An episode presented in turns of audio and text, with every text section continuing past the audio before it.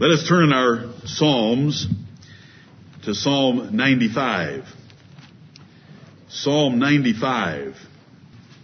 If you read Numbers 14 last evening, the Psalm will refer to it directly. If you've read Jude 1-5, the Psalm will refer to it as well.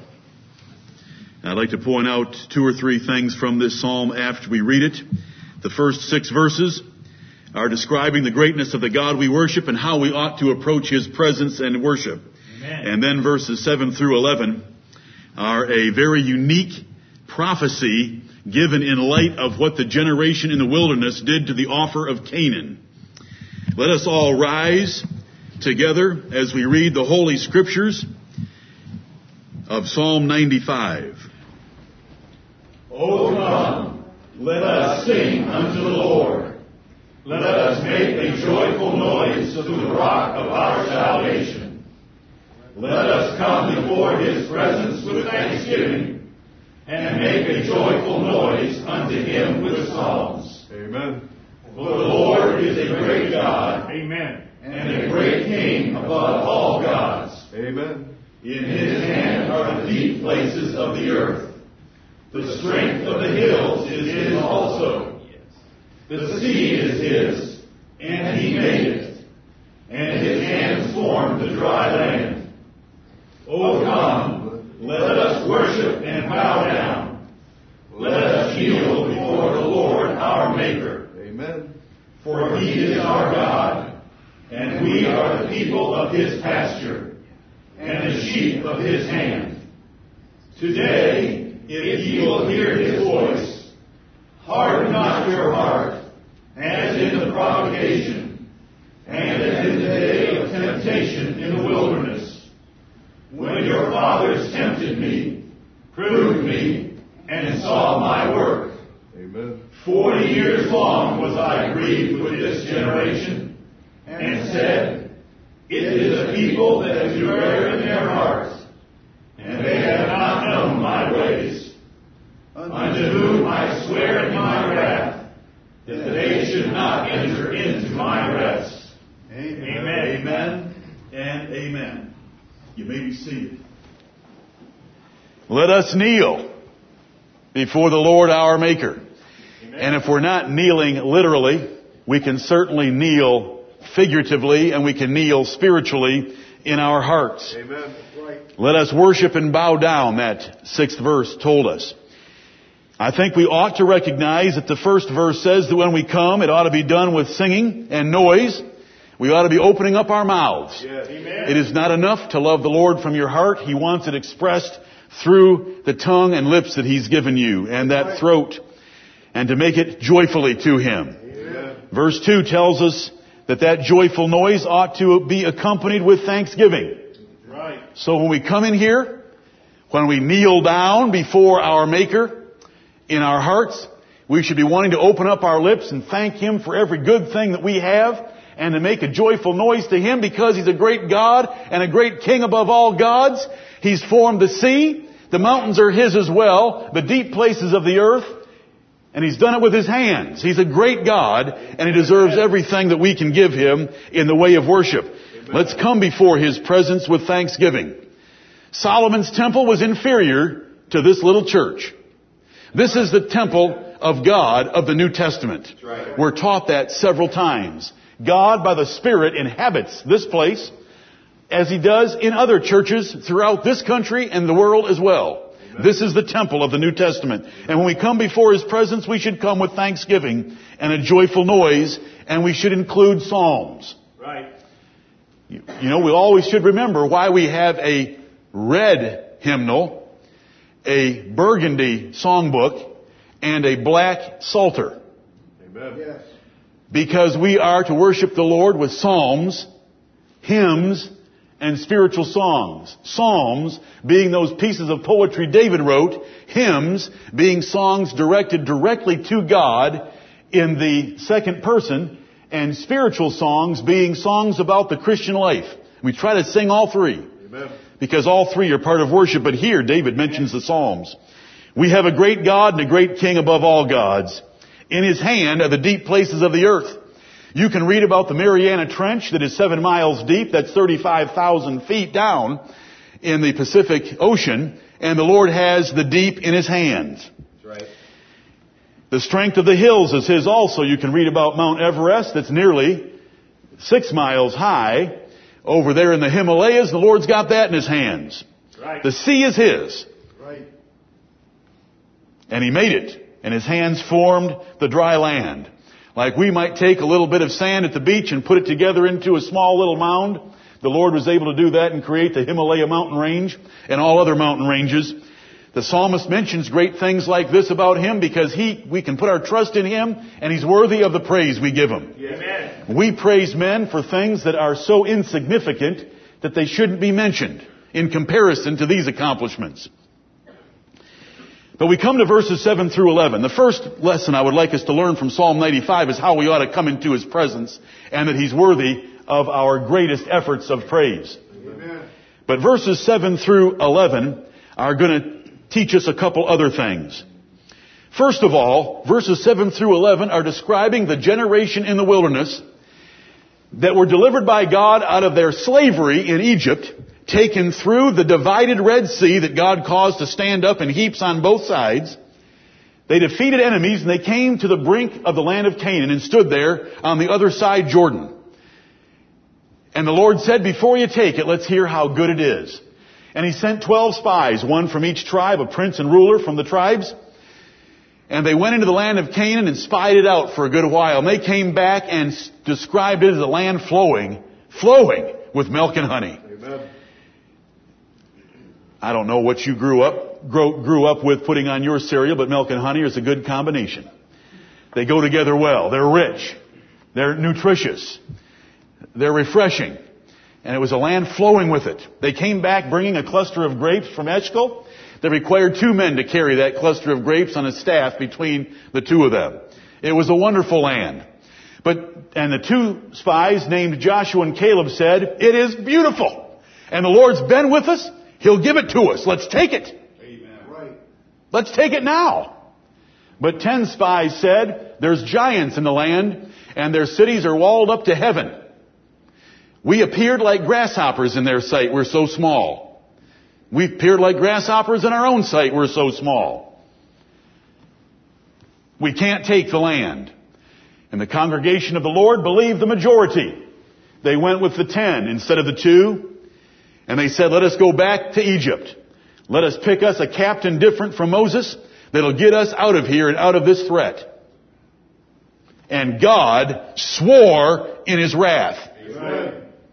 you will never see my blessing for you. You will never have my best for you. You will never have that land flowing with milk and honey. If you read Numbers 14, you know that he described what he was going to do to them. I'm going to cause you to wander in circles in the wilderness for the next 40 years until every single one of you over the age of 20 has dropped your carcass in the wilderness.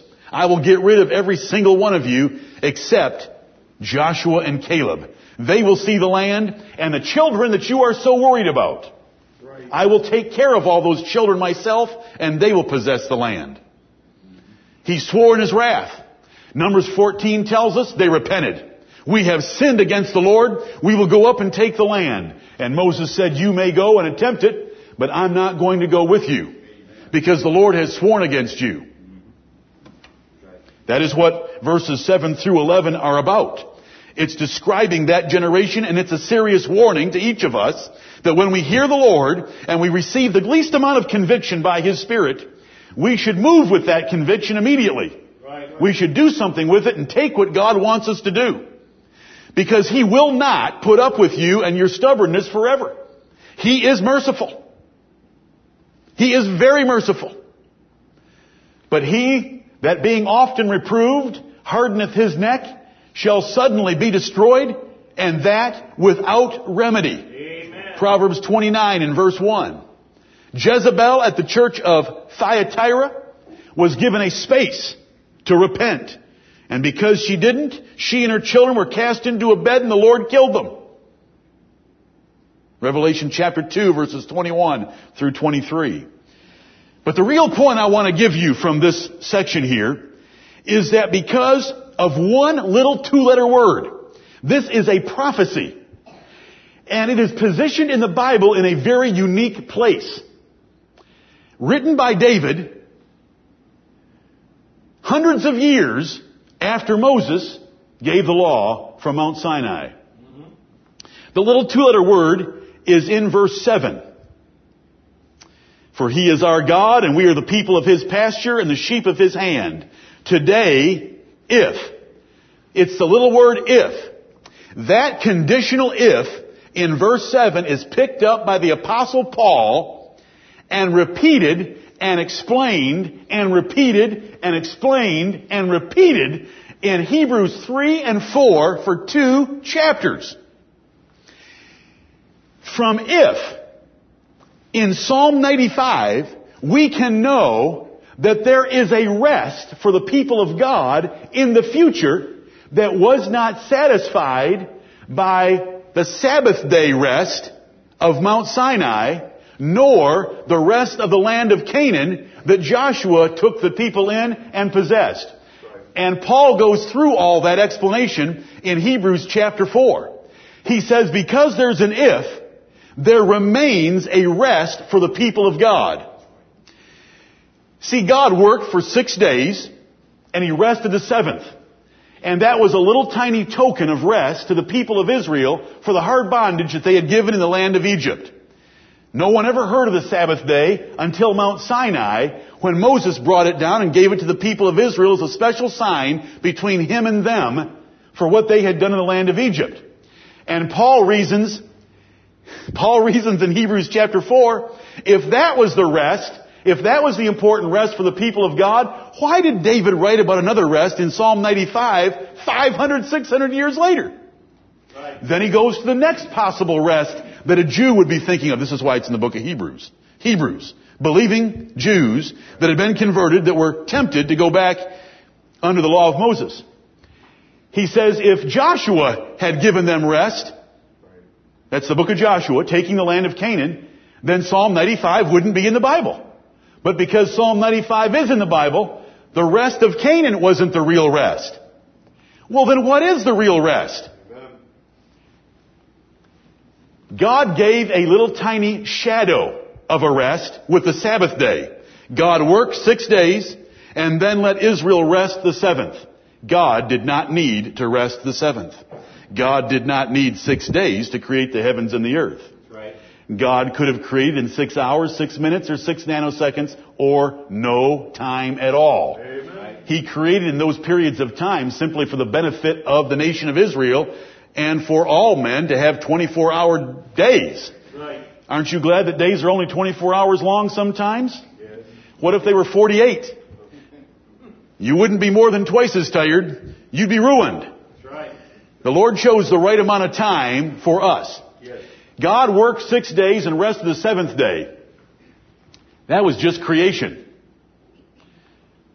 Jesus worked the work of redemption and said, it is finished. Amen. It is finished. There are no more works. Salvation and redemption and a blood atonement is all completed. And that is our rest. And it's not one day a week. And it's not one week a year. And it's not one year. And it's not a jubilee year. It's perpetual forever. That is the rest that Psalm 95 right here is talking about. And if you didn't have the New Testament, we wouldn't know what it was talking about. Right. We would just know what is this if given in Psalm 95 after the Sabbath and after Canaan. But with the New Testament, I'm thankful to Paul. We, he is our apostle. We are Gentiles. And when we read a passage like Psalm 95, we need Pauline explanation in Hebrews chapters 3 and 4. Amen. But that's the explanation. There remaineth a rest for the people of God. Those are Paul's words from Hebrews 4. And do you know what that rest is? In the finished work of the Lord Jesus Christ. Amen. Amen. Forever we rest. Because all the works have been done for us. Thank you, blessed God. Amen. But do you know what Paul said to those Hebrews? Let us therefore fear, lest a rest being left you, any of you should seem to come short of it. Right. We don't want to come short of God's rest. And any time that we turn back from the full grace of God and even think about a work system of salvation, we miss the rest. We miss the rest. And those Hebrews were thinking about going back under the works of the law for many new, for many reasons that I've given you before. But what a glorious psalm. Psalm 95. This is how we understand it. The Bible's opened it up to us. We find that little word if. We go over to Hebrews chapter 4 and watch Paul play with a little two letter word from Psalm 95 called if. Because if is in Psalm 95 meaning there is another rest. But only if those who have that rest offered to them believe. Let us therefore fear lest a promise being left us of entering into his rest, any of you should seem to come short of it. For the gospel was preached unto them as well as unto us, but not being mixed with faith in them that heard it, they did not obtain God's rest. And neither will we obtain God's rest or God's best if we ever turn away from the scriptures. Right. And remember that Jesus Christ has finished them all for us. Praise the Lord for Psalm 95. Amen. Thank you, Lord, for opening up the scriptures to us and making them so simple. Thank you for giving us an example in the wilderness of people that pushed you too far to where you could not forgive them, but you dropped their carcasses in the wilderness. Let us not be in that number. Let us be in the number of Joshua and Caleb. Though we be small in number, let us be faithful in believing you and pressing forward to keep your word. We thank you for the finished work of the Lord Jesus Christ that gives us a perpetual rest in the gospel of grace. Let us never depart from it. Let us never compromise it. Let us stand alone on the obedience of one that has made and shall declare all of us righteous in thy holy presence. It's in Jesus' glorious name that we commit ourselves to thee for that rest here and in the world to come. Amen. Amen.